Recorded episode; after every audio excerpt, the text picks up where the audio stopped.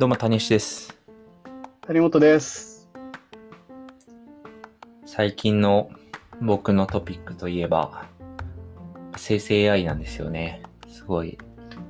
はい。生成 AI。生成 AI ですね。流行語にもなった。あ流行語なんだ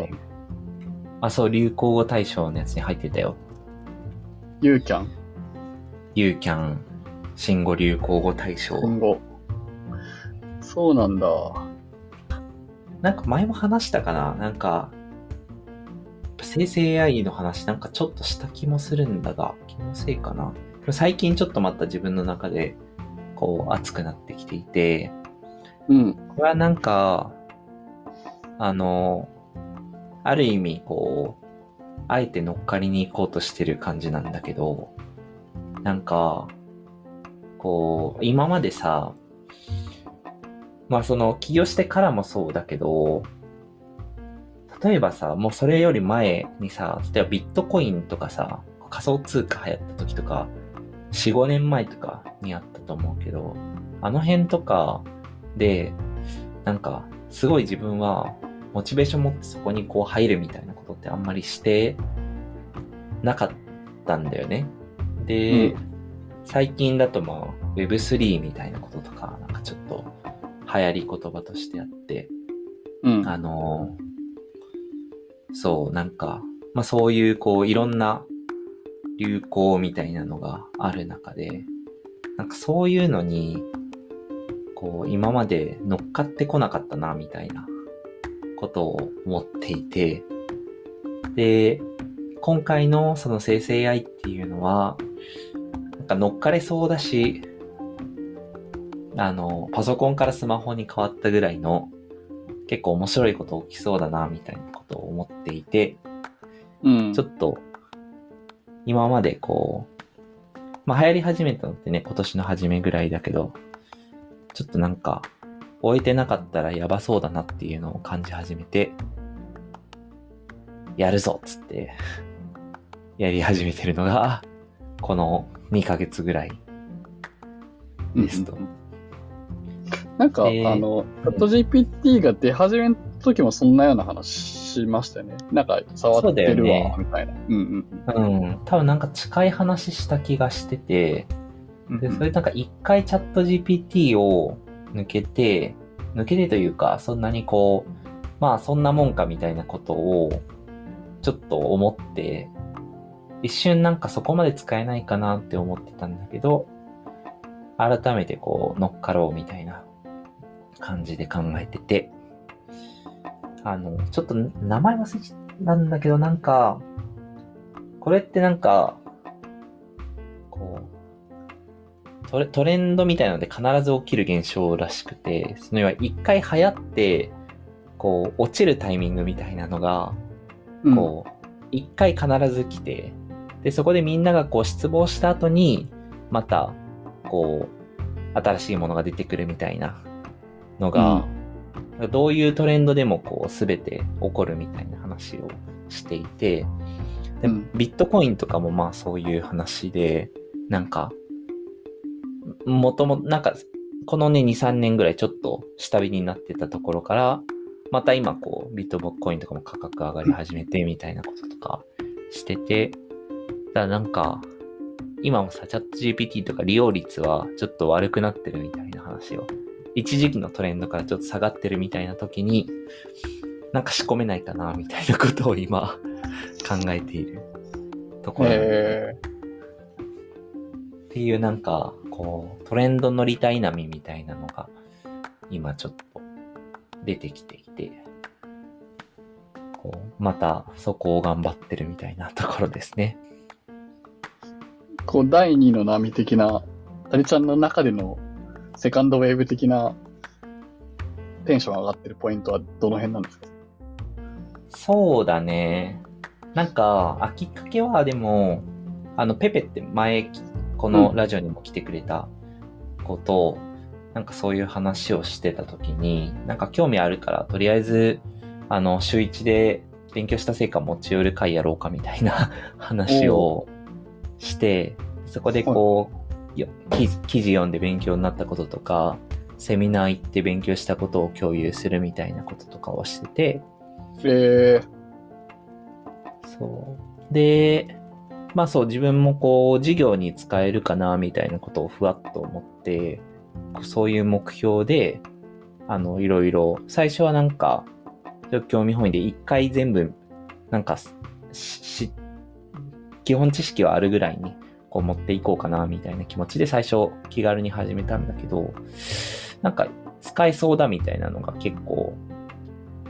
あの、授業に使えそうみたいなところがだいぶ出てき始めて、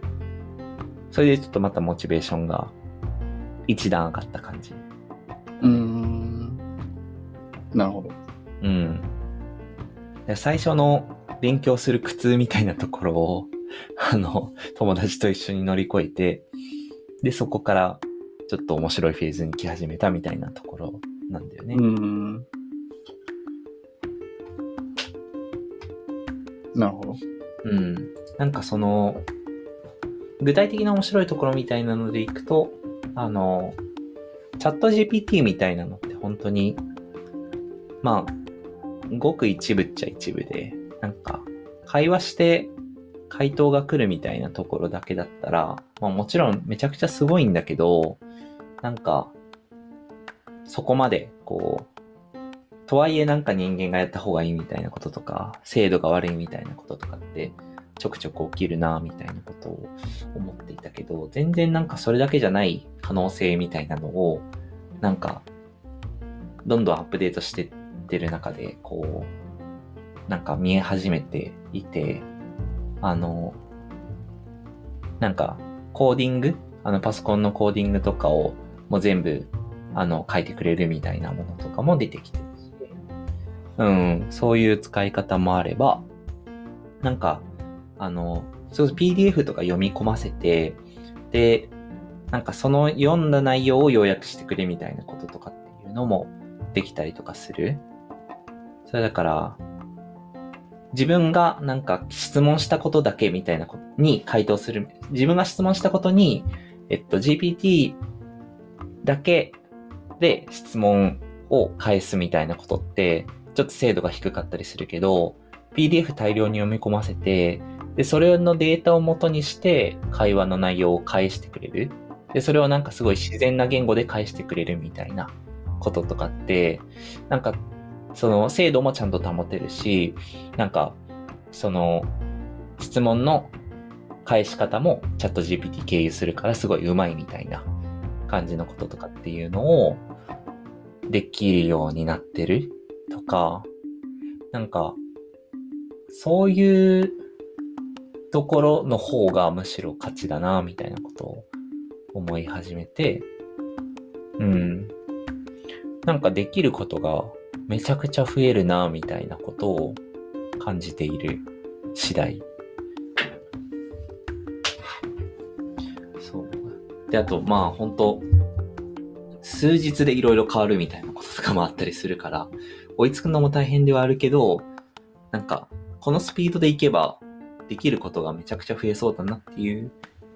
感じもする。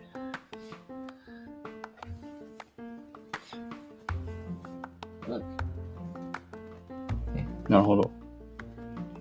なんか僕全然詳しくないんですけど、あの、前にちょっと話を聞いたのが、えっ、と、その、チャット GPT を使って、あ LINE で、その、なんだっけな、なんか、あの、農業の作物の育て方みたいなのを聞けば返してくれるチャットボットみたいなのを作りましたみたいなうん、うん、人の話を聞いたんですよね。うん、うん、うん。で、多分なんか、その、こう生成 AI っていうか、まあ、チャット GPT とかの、こう、お面白さって、あの、まさにダニちゃんがこの授業で使えそうみたいなの言ってる通り、あの、その技術が、えっ、と、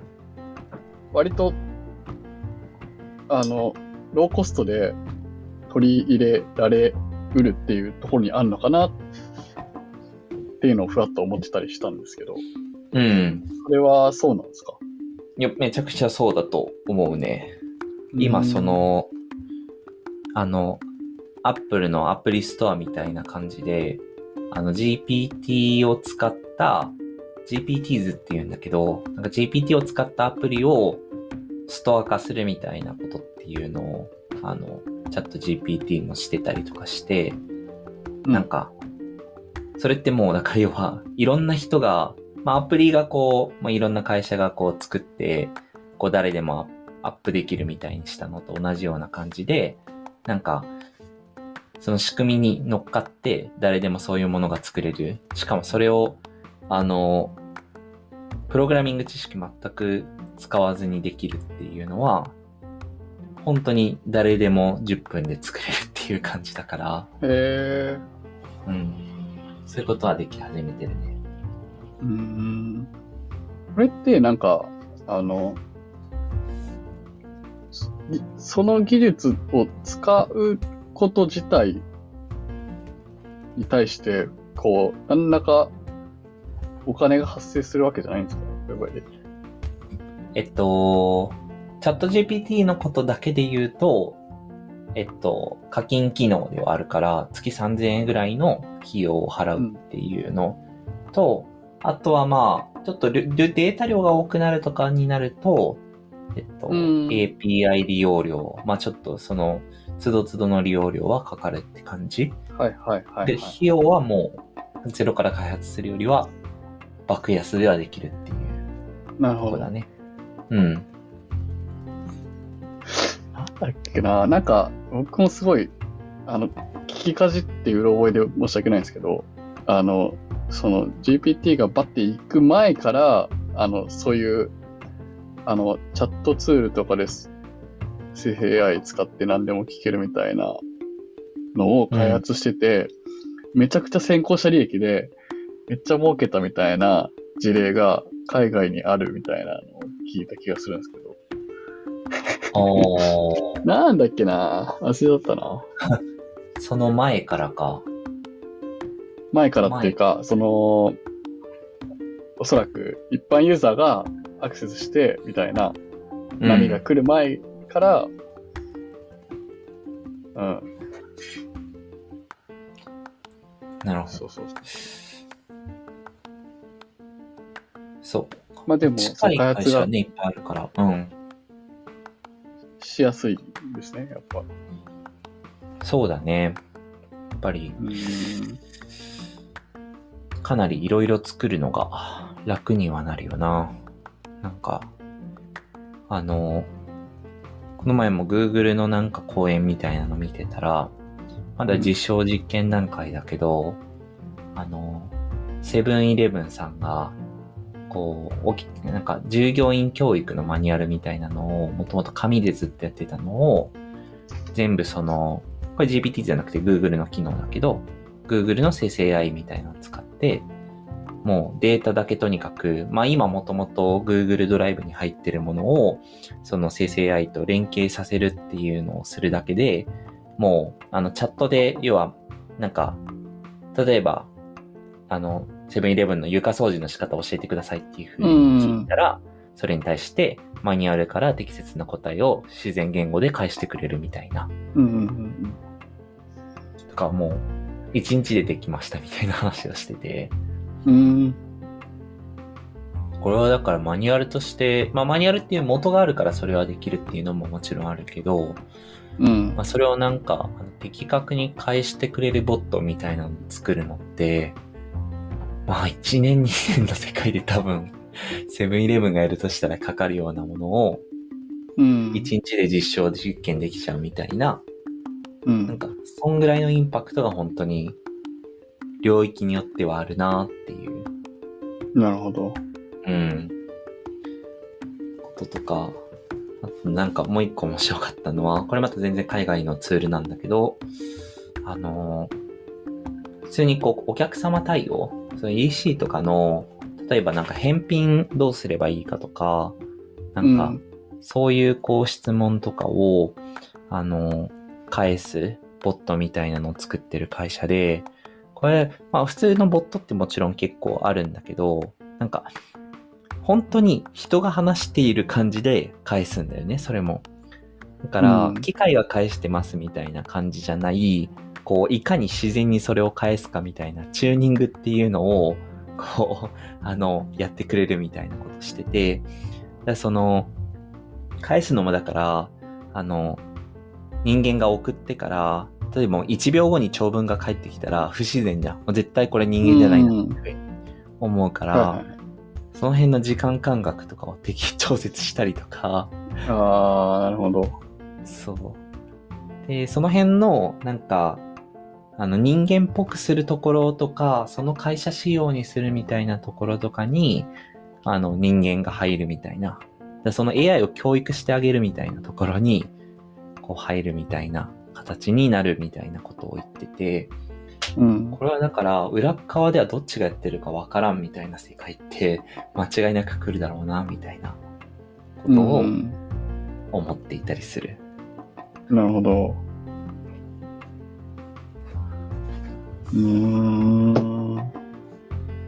からその、なんだろうな。こう、人間しかできないって思ってたみたいなこととか、人間接点が高いところに、こう、使い、使えるみたいなところの、が、なんか生成 AI がむしろ今までと違うところだなっていうのを、こう勉強しながら思ってて、例えばうん。その、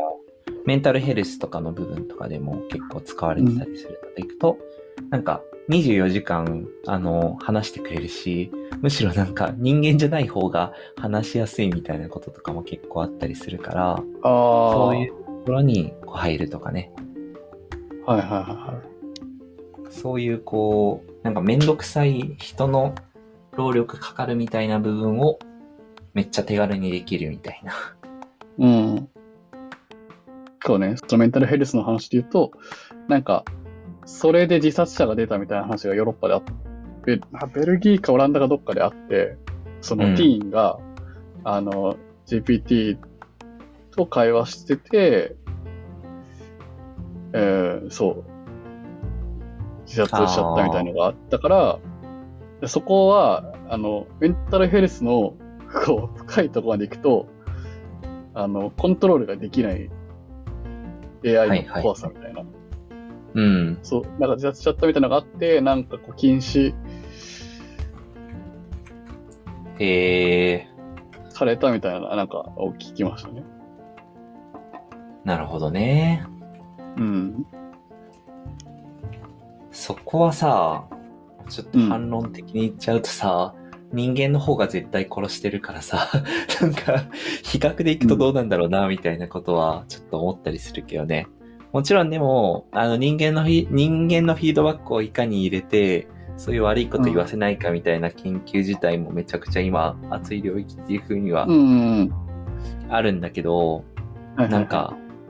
人間じゃあその24時間対応できないがゆえに、こうなんか、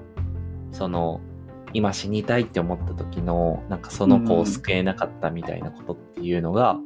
起きるよりは。なんか、そう、なんか機械が言ってもいた方がいいんじゃないかみたいなことっていうのは、ああ、なんか思う？な、ナオミの人間が対応できずに死ん,、死んじゃう数より、いて救われる人数が多い。AI で対応して救われた人数が多い、救われる人数が多いんじゃないかと。あ、そうそうそうそうそう。まあ、そうっす。これだから自動運転の事故とかと同じような話だけど、ああ、あなんかまあ一件起きたっていうのでめちゃくちゃ騒がれるけど、まあだし今は多分人間の方が精度高いとかあるかもしれないけど、うん。なんか、ね、その、機械の方の事故にすごい、めちゃくちゃなんか、あの、左右されるというか、っていう風にはなるけど、いずれ、いずれ便利な方に行くんじゃないかっていう風な感じではある。そうなぁなんかそれで言うと、その、例えば、あの、うん翻訳こんにゃく的なうん。ことも、あの、マジで遅延なく、こう、ね、翻訳してくれるみたいなことを、もう、近未来じゃないです。近未来っていうかもうすぐじゃないですか、多分。それはもう Google がやってたね。もうーん、う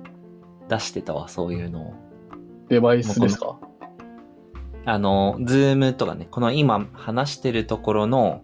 全う部リアルタイム翻訳が下にバーって出て、聞こえる音声字幕でね。なるみたいな。はいはい。そうそうそうまあ確かに YouTube とかもね、うんやってくれたりしますもんけど。そうね。音声もそうなるみたいなのはもうすぐ、すぐですね。うん。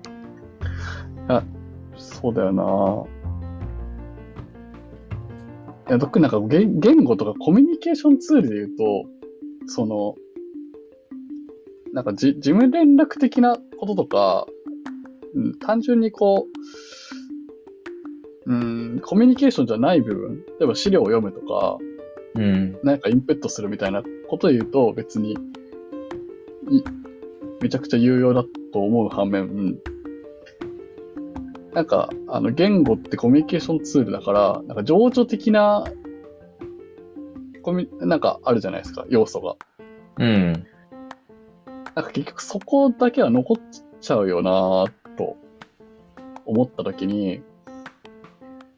なんかあの、言語習得しないってことは、あの、そ、そこの部分を、言ってることは理解できるけど、その、情緒の感情の部分は捨てるってことだよなとかって思ったりししましたね。なんか。そうねうん。いや、なんか最近その、あの、英語話者とか、スペイン語話者とかの動画とか、旅、あの、前回も話したのかな？その、たあの、旅動画とかを見てて、やっぱなんか話せた方が、その感情的なこう共有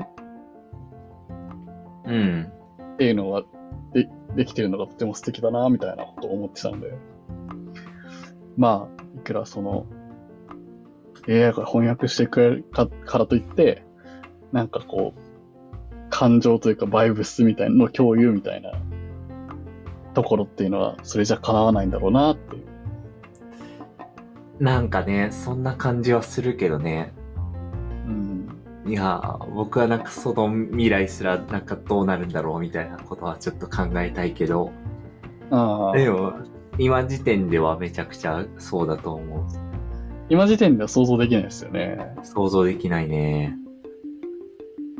なんだろうな、うんまあ、それ前提の世界がなんか来たら、それでいいってなるのかななんか、まあ、わかんないけどさ、もう、なんとか語みたいなのがさ、架空の言語みたいなのが作られて、で、もう、あの、VR 上とかオンライン上では、もう全部その言語で、あの、話してることになっているから、何を自分が話しても、なんか、うん。うん相手に伝わる言葉はそれになってるから、もうそれで感情共有がされるみたいなこととかっていうのが、なんかできたりするとかね。ああ。もう言語すら一つになるみたいな。ああ、その世界共通語みたいなのができて、そうそうそうそう。でも、しゃ、自分たちが喋ってる日本語だけど、それが何らかの形で変換されて、ってことですそう。そうだね。私なんかそれ、そう、まあ、ごめん、そうじゃないとしても、まあ生まれつきもなんか、デバイス上でもうみんなが生活するみたいな感じになったら、なんあか、あ言語すら自分で習得してるっていうよりは、なんだろう。自分の母国のがあるっていうよりは、なんか、そのオンライン上の会話する言語みたいなのができて、そこでこう、やりとりしてるみたいなことって起きんのかなみたいなことをちょっと、ああ、なるほど。うん。まあ、どうなんだろうな。まあ、それはそれであるとして。うん。ああ、でも、そうだよな。あの、今、その翻訳される、あ、翻訳されたもののアウトプットってすごい機械的なものを想像しちゃってるから、それに対してもっとこう感情をそこに乗せてアウトプットするみたいなことを絶対できるから、ああ、そうそうそう。うん。あそうだよね。それはそうだよな。うん。あ技術的にはできるかもしれない。かもしれないけど、できるんだろうな。うん。うん。ただなんか、あの、その、う受け入れる、それを受け手の問題もすごいあるじゃないですか。うん、うん、うん。なんかそういうふうに、テクノロジーを使って、アウトプットされたものを、それを、こう、能動的に、あの、理解しようとするか、それともそんなものは全くす、こう、触れもしたことがない、まあ、割とその、例えば後進国の人だったりとかしたときに、あの、また違ってくるだろうな、みたいなちょっと思って、その、うーん。うん。なんかそれにな慣れてる人であれば、あ、こういう感情をこう理解しに行くスタンスみたいな、うん、のがある気がするけど、あこの地球上にいるすべての人が、その、それが前提になるっていうか、な、慣れる、慣れて、それが当たり前になるみたいな、世界になるまでに生きてなさそうと思っあ。確かに。そうだね。あと70年ぐらいではちょっと、難しいかな。いや、わからん、わからんな。た。わからんな確かうん、に。わからん。激変するからな。そうそうそう。激変するから。多分、